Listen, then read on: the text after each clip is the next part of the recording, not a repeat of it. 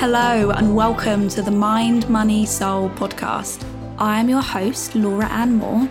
I'm a money and mindset coach and financial well-being speaker, and my mission is to help you feel good about money and learn how to use money as a tool to live your best life and work towards financial freedom, whatever that means to you.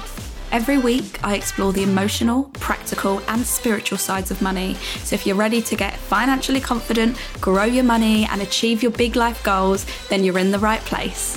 Change your mindset, grow your money, feed your soul. Let's go. Hello, everybody. Welcome back to another episode of Mind, Money, Soul. And today's episode, I'm going to answer this question Should I quit my job to run my business full time? This is something I get asked quite a lot, and it's something that I have gone through myself. So, this is just going to be like a quick and dirty episode where I don't know why I called it dirty. It's not going to be dirty, it's just going to be a quick episode where I answer that question. So, first off, let me just start with story time. So, for any of you that don't really know my story, I left school at 18 with my A levels, decided I didn't want to go to university, wanted to go to drama school, got my first ever full time job at 19. It was uh, an account executive role for a marketing agency in Stevenage, where I lived. And I started, yeah, when I was 19. And during that period, as I was saving to go to drama school and I got to the £15,000 by 22, I ended up going traveling very last minute. And when I came back, I was like, do you know what? Actor life, not for me right now. Got my old job back. Which was amazing. And I knew there was something else for me. So, around the age of like, between the ages of like 22 to 24, 25, I had no clue what I was going to do. I didn't know where I was at. I didn't know what my plan was. I was just like, I'm not gonna lie, I was kind of freaking out a little bit about time. And me and my friends made the decision to move to London. And there was this part of me that was like, you know what? Maybe I'll give actor life a go in the big city, in the big smoke. I was ready for it. And so what I did was I said to my boss, you know, I think it's time I, I'm, I'm going to move to London. Like I'm, I'm leaving.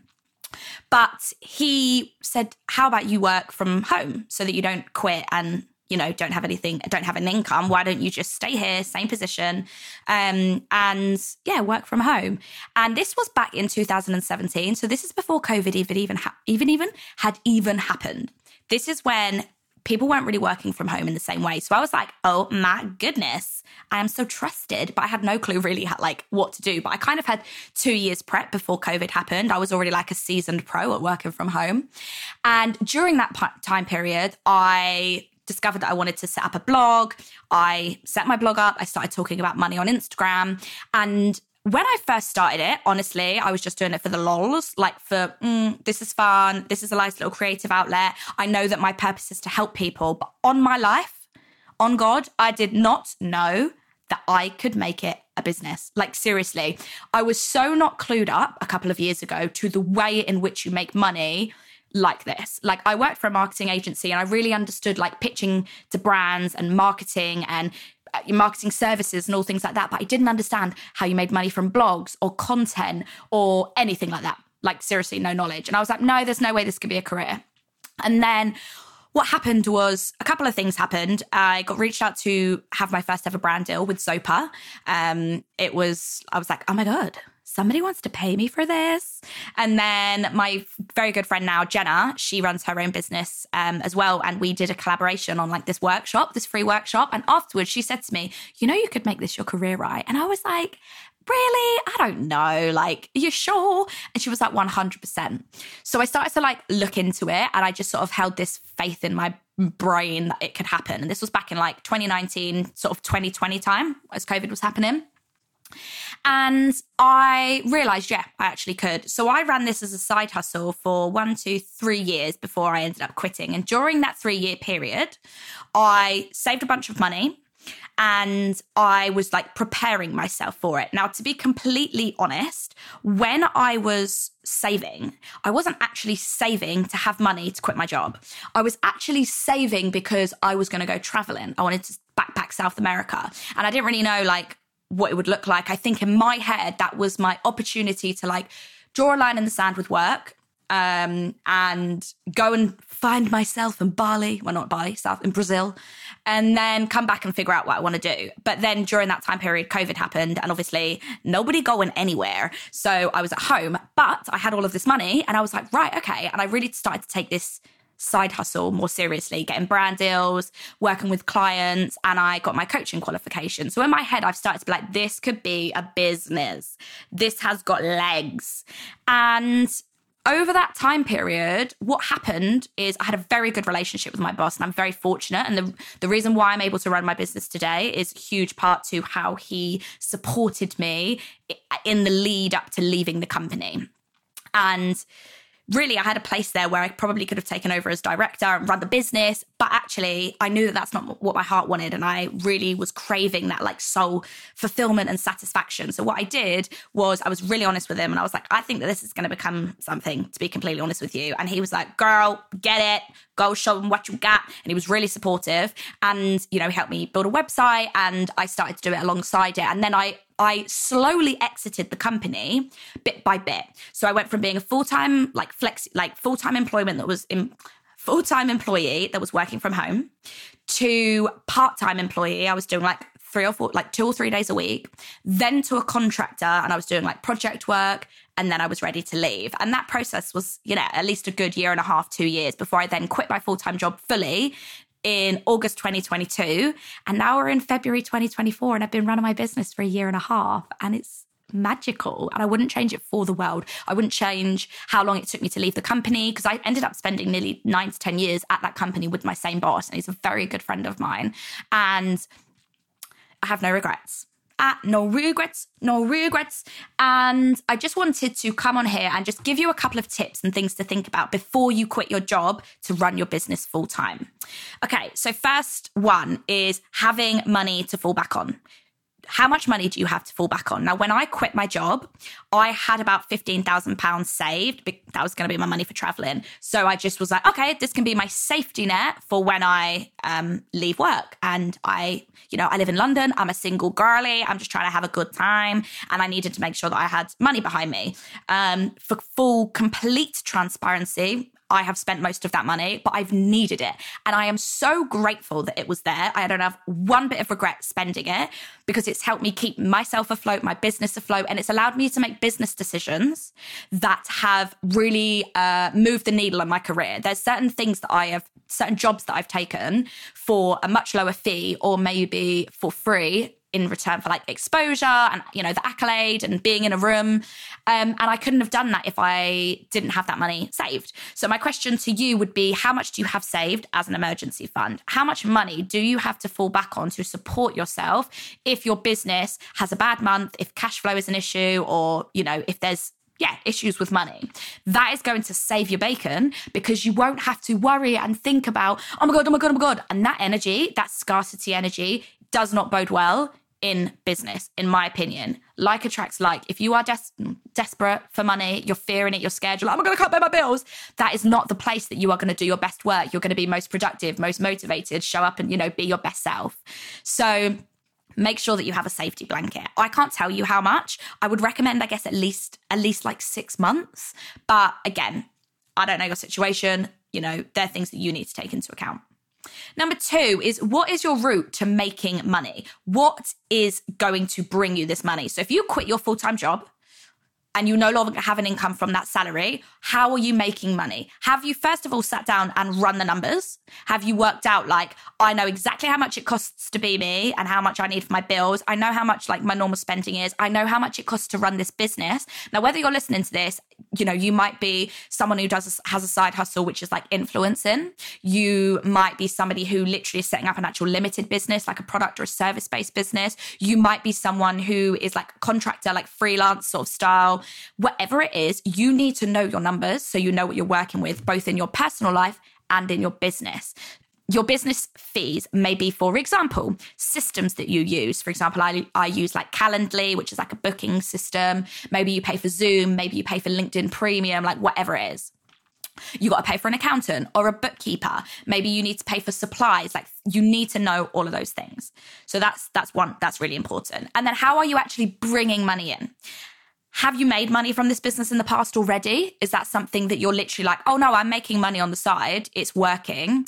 At what level? I, I waited until my income that I was making from my side hustle, which was this business, got close to the potential of the same of what I was earning in my salary job. And then that was enough for me to go, I don't mind taking a bit of a pay cut because I was on a really good salary salary in my old role. And when my business on the side was making enough just to support me, which was a lower salary, I was like, it makes sense for me to make the jump. Now you don't have to necessarily wait until that exact point. You might be a bit more risky than me. You might have loads saved, or you might live with your parents or live with a partner who's willing to support you. Great. But know your numbers and really know how sustainable this business is with income. Now, I was very reactive with my business. I was always just kind of waiting for things to come to me, but it's actually really important to be proactive, have a strategy. Who are you outreaching to? What circles are you in? Obviously, this is very general because there's so many different ways in which you could like run your own business or be freelance, but really think about that side of it. If there is resistance for you, and you're listening to this and you're like, that makes me want to be sick. I don't want to do the numbers. It's probably not time for you to quit your job and run the business. Because as a business owner, whether you're the founder, freelance, self employed, whatever that looks like, you are in charge of the numbers. Now, unless you know you have enough cash flow to bring in someone else straight away to work on the numbers, you have to do that.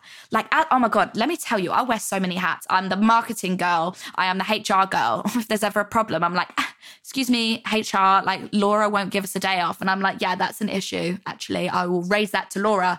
And she'll be like, yeah, okay. I'm HR, I'm the director, I'm the saleswoman, I'm all of those things. And I am the finance girl. You have to do your own numbers. Now, like I say, that's a money mindset thing. So you really need to work on a relationship with money before you quit, in my opinion, or it's at least needs to be a work in progress. Um, so this brings me on to number three, which is are you mentally prepared? Sometimes you need to just quit and go for it. I totally get that. Like there's an opportunity you just can't miss up. I get it. But practically, it's really important to ask myself, like, am I mentally prepared? I thought I was mentally prepared when I quit. And I mostly was. I was like 70% prepared. The other 30% didn't acknowledge that, yeah, I'm probably going to take a pay cut and I probably need to change my lifestyle a little bit. And I definitely could have done that better. I could have done that more. And I didn't commit to it last year. I was like, I still kind of live the same life a little bit, which nothing wrong with that. And it's not that I have a regret, but I guess looking back, maybe I would have been a bit more careful. I would have been like a bit more fin- mentally prepared to take a pay cut. So just ask yourself, what am I prepared to do?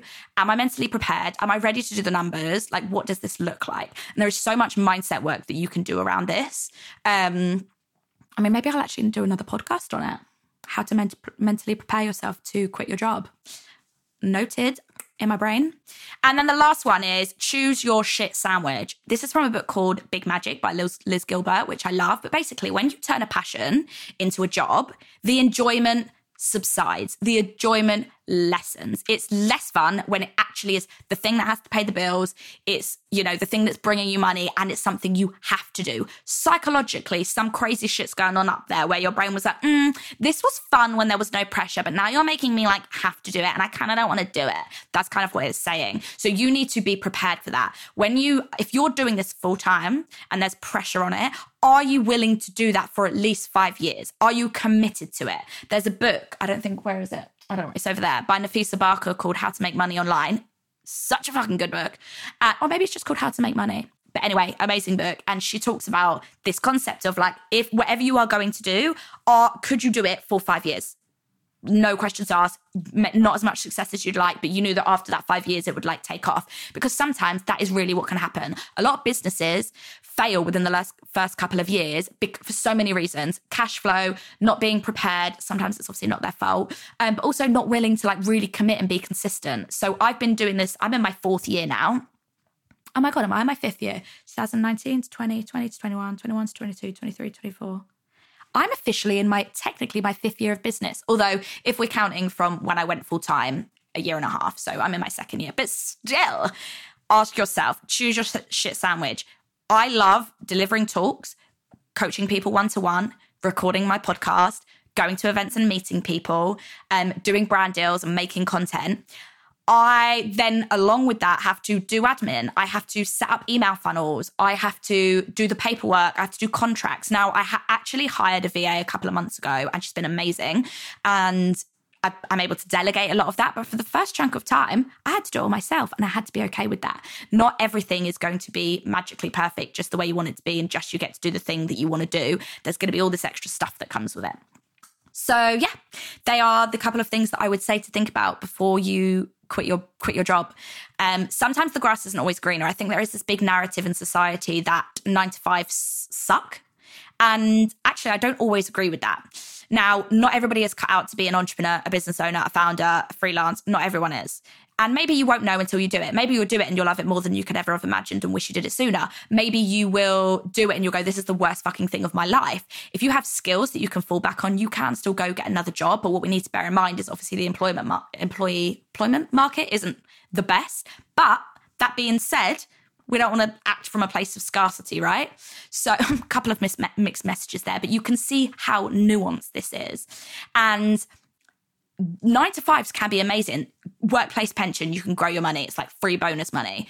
Um, the security of a salary, loads of, you know, different work perks and benefits, having colleagues to talk to and not be so lonely. There's so many perks to it, but it has to be right for you. It has to be a job role you love, a salary you, you know, you, you're happy with, or maybe not.